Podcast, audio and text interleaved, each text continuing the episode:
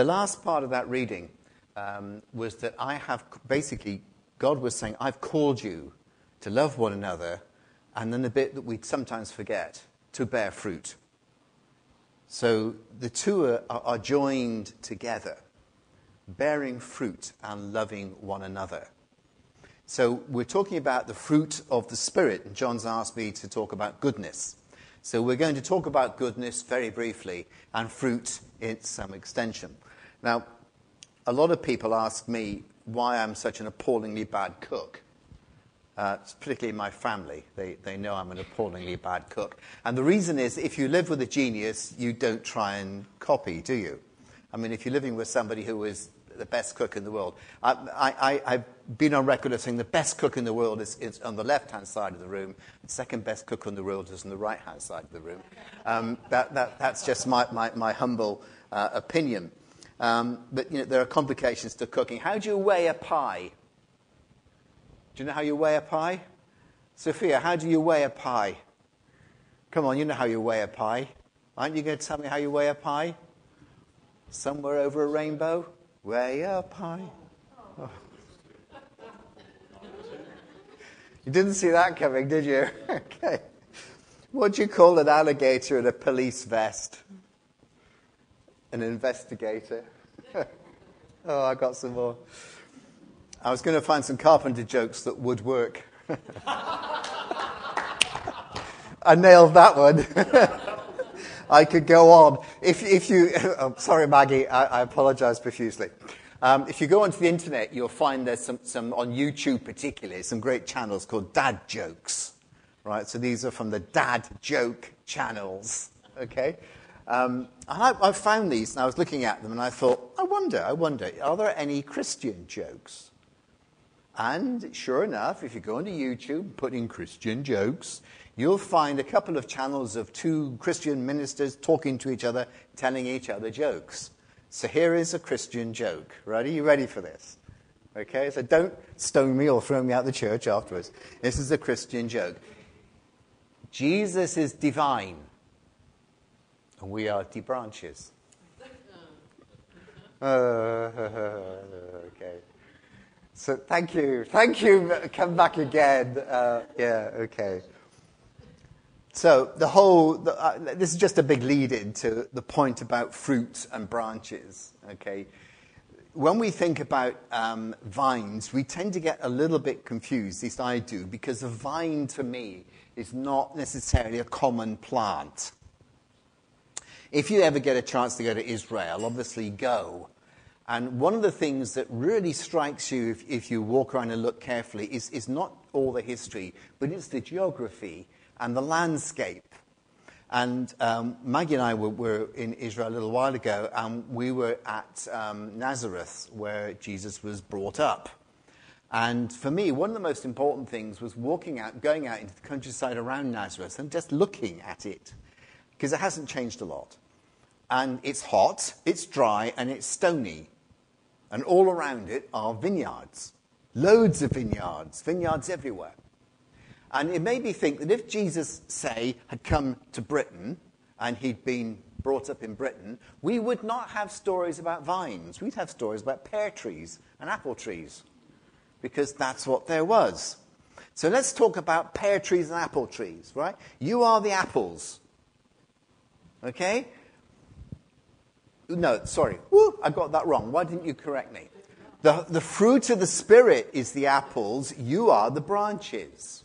Right, okay? But the branches come off the trunk of the tree. No trunk, no branches. Okay? So, what as a branch do you depend upon? Being part of the tree. Whose responsibility is it to bring the fruit? It's the fruit of the Holy Spirit. You're the branch, and the Holy Spirit brings the fruit. That's a really important thing to remember. If you have to put too much effort into bringing fruit, then you're trying the wrong way. You are just the fruit, and your job is to be the branch stuck into the trunk of the tree. That's the picture we have. Now, if you look at the, the the uh, part of uh, Galatians. I'm going to read it briefly, I'm going to paraphrase it. Um, in here, Jesus is saying, or, or Paul is saying, here are your choices. What do you want your life to be like? How, what sort of person do you want to be? This applies to whether you have a lot of your life left or a short amount of your life left. And some of us here have got to concede that we're at the other side of halfway. Where are you in life? What do you want? How do you want to be? Do you want to be somebody who is hostile, full of strife, full of jealousy, outbursts of anger, selfishness, dissension, factions? This, says Paul, is, is the work of what he calls the flesh. This is the work of just being human. Or do you want to have the fruit of the Spirit? But the fruit of the Spirit is love, joy, peace, patience, kindness, goodness, faithfulness, gentleness, self control. Against such things, which implies this is not just a limited list, Paul's giving examples it's not there are nine fruits of the Spirit and nothing else, right? He's giving examples of, of, of good things that we can be. But this, to be like this, we need the help of the Holy Spirit. That's what Paul is basically saying. You need the Holy Spirit to help you. Every one of us here is familiar with having lost our temper. Hands up here if you've never lost your temper. Oh, you fibber. Not today. Not, or, or in my case, not yet. not yet, okay? So we've all of us been jealous, been envious. We've all had negative sides. We have all of us, too, here experienced self control to a level. We've all had to exercise it. We've all experienced love and gentleness. The question is which of these fruits do you want to grow in your life? If you want to grow the fruit of the Spirit, you need God's help and the Spirit's help to help you do this. So now we're going to come to the big question. I am this morning supposed to be addressing, supposed to be addressing goodness. Now here's a question for you to ask. What's the difference between goodness and being free from sin? What's the difference? You see, because the Bible also says all have sinned. We've all failed. In, in, we've all come short of God's glory. And if we are a Christian, God has forgiven you. So, in God's eyes, you're free from sin. Does this make you necessarily a nice person? I know a lot of Christians who are challenging to get on with. You see, goodness is not the same as being free from sin. So let's start this morning going back to the, one of the basic verses in the scripture, John 3.16. How many of you here know John 3.16? In the, in the AV, ah, yes, I know it in the AV. It, so let's paraphrase it. For God so loved the world that he gave his only begotten Son, that whosoever believes in him should not perish, but have everlasting eternal, eternal life. And then it goes on. Okay, so it says, if we believe in Jesus, we are, our, our, secure, our future in heaven is safe. Do you, want, do you want to know where you're going when you die? You're going to be in heaven. Yes. Well, here's the first problem um, language changes. Right? And we all know this in AV. AV was written when? 16 something. It was based upon the Bible before that, actually, the Great Bible, which was written around about 14th to 15th century. And the English used then still lives in the AV, and it's this word believe. I don't like the word believe. It's the Greek is pisteuo, right? If we were to translate that today, we would probably not use the word believe. Because believe to us is up here. You believe something. It's better translated with the word trust. Trust. Okay? If you trust in Jesus, then you will have eternal life. Because that implies I don't have to understand it. If it's believe, it tends to mean I have to believe it, understand it. No, it's about trusting. So here's a question. If you are worried about your eternal life, just trust Jesus. The believing can come later. The understanding can come later. And the more you understand it, the more you realize that you don't understand it. Because it can get very complicated. God in heaven becomes human. Yeah? And then he dies. Why? He dies to save you. Was there another way? Oh, it can get very complicated. Just don't worry about that. If you want to be sure about your eternal life, trust Jesus. Just trust that God has a solution for you. And when you read these words about faith and believe, replace it with the word trust. Why do you trust? Because the Holy Spirit moves on you and says, I want you to trust Jesus. It's about trust, not understanding, not, not believing, because that gets complicated. Okay? So trust in the Lord Jesus Christ. So, John 3:16, for God so loved the world that he sent his only son, sent his son, uh, that God came to earth as a man and lived amongst us, so that those of us who trust in what God did will find ourselves in heaven. Now, part of this leads into yes, so you will repent of your sin. You will stop trying to. Why? Because the Holy Spirit will be saying to you, you don't want to do that. You want to live like this. And that brings us to the second part of the story here the fruit of the Spirit, which is linked in with this concept of love. If the Holy Spirit is asking you to trust Jesus, then the Holy Spirit is going to also put in you a desire to be a better person. You might not achieve it, depending upon your critics, depending upon the people who are around you. The biggest critic will be you. You'll be the biggest critic, okay? But it's about trusting. You're trusting Jesus.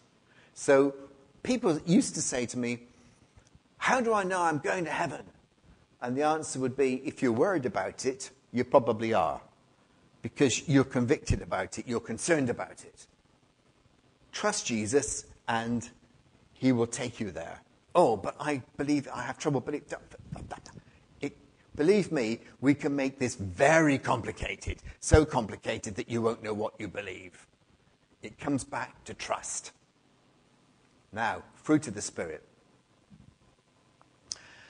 Do you want to be somebody whose personality is, and life is marked out by things like joy, peace, patience, kindness, goodness, faithfulness, gentleness, self control? Against these things, there's no complaint.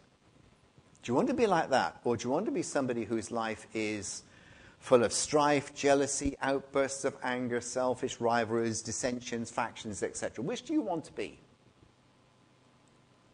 If you want to be showing the fruit of the Spirit, and that's your desire, then that's the Holy Spirit working on you. How do we do it? Well, we trust. Now comes the next bit. When you looked at the, the story of the fruit you find that God is the gardener and he's pruning off bits. And when you look at the whole uh, story, really from, from Genesis right, right the way through, there's quite a bit about gardening. Right? Even in the Garden of Eden, they had to look after the plants and stuff, they had to garden. We, it's given to us as human beings to manage the planet. It doesn't manage itself, despite what people tell you today. You leave it alone, you'll have a load of weeds. Okay, we know that. Now, gardening is very easy. Seriously, it's very easy. There's only two things you have to do. Yeah? It. Yeah. Two things you have to do in gardening, right? Number one, do the right thing. Yeah? Number two, don't do the wrong thing. Right? Every plant in your garden has a choice. It likes certain things. It likes the right amount of light, the right amount of moisture, the right space in it. Every plant is an individual, whatever else. All you have to do to it is give it what it wants, not do what it doesn't like. The trick is knowing what that is. All right, that's more complicated. But essentially, it's two things doing the right thing, not doing the wrong thing. So, how do you think you grow the fruit of the Spirit? The Holy Spirit is there. The Holy Spirit has grabbed hold of you and stuck you into the trunk that is Jesus. And you are a branch. And as you look at yourself, you'll see there's little bits of fruit coming out. This is the Holy Spirit making the fruit grow.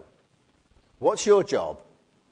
It's simple. Do the right thing, don't do the wrong thing. Now, that basically is the whole Christian message in a couple of sentences. We can make it very complicated. But that's it, really. God has called you in this world to bear fruit and show love to other people. You do it by trusting that Jesus has put you into the, the branch, and then you do it by relying upon the Holy Spirit to bring fruit out of you. And then you look at this fruit and you say, mm, mustn't do the wrong thing, must do the right thing. That's it. We can all go home now. All we've got to do is tell the rest of the world. And when you look at the fruit that you all bear, we find that different people bear some fruit more than others and some fruit less than others. That's called personalities. And we don't necessarily have to fight that. We just do the right thing and don't do the wrong thing. And let the fruit grow. So here's the difference between goodness and being forgiven, your sin being forgiven. One is in the eyes of God. He looks at you and says, I've forgiven your sin. Your job in this world now, forget eternity, give that to God and don't worry about it. All right? Now, in this life, your job is to go out there and bear fruit. And that you do by trusting the Holy Spirit, not doing the wrong thing and doing the right thing. Easy. It is easy to understand, if you put it like that. Doing it might be slightly different.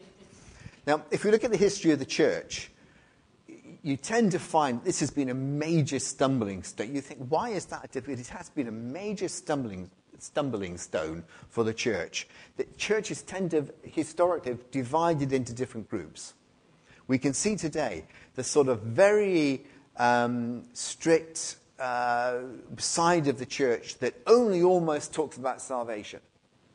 You know, believe on Jesus, get saved, that's it. Once you've got saved, tick box, next person, believe on Jesus. And it almost stops there. The message seems to stop there. And they're forgetting about the importance of bearing fruit. And then you get another side of the church which only seems to talk about bearing fruit and doesn't seem to point out the real importance of getting saved. You know, having your sins forgiven and understanding that Jesus is, is there to forgive your sin, which implies that God is there to judge your sin if, you, if it's not saved. So we have these two divisions. If we're going to have a balanced gospel, we need both. The way to become part, to become a branch, is to trust Jesus for your salvation. The way to bear fruit is to understand that, yes, you do have to try. You do have to do some, oh, this terrible word, work. You have to be responsible for the bearing of fruit. You have to not do the wrong things and do the right things. The Holy Spirit is giving you the fruit. You just have to make it get bigger. Simple. That's the whole Christian gospel, as I understand it, in what, 10 minutes. So we could make it more complicated than that, but we're not going to. So, how do I become good and to show goodness? Well, I'm not going to go into long examples of what goodness is because you all know what goodness is. It's about a mixture of my faith and trust and my effort to do the right things and not do the wrong things. And this leads us to decisions. So, really, we all have two decisions to make, not just one in our lives, two. The first decision is am I, do I recognize my weakness and my failure? Do I recognize that before God, I have not met his standard? All have sinned and come short of the glory of God. We all know that. I could spend a month unpacking that and make it so confusing you didn't understand what it meant. Right? Let's just take it on its face value. You've all let God down. We could make it so complicated, but we've all let God down. And God has a right to say, don't like that, going to punish it. God has a right to do that. He's God. And God says, okay, if you don't want that, then this is how you accept my forgiveness. It's a gift. You just trust me. I will send Jesus and trust me. And you can spend a lifetime understanding the work of the cross. But by some mis- God given mystery, through the cross, God has forgiven your sin. Your decision, and this is the decision do I trust God through Jesus in the cross? Decision yes, no. Second decision I trust God has forgiven me. Am I going to make a decision now to try in my life to let the fruit of the Spirit grow? And this, the, the old fashioned word for this is sanctification. We don't talk about that too much today. Maybe we ought to. But it's sanctification, how you become more holy.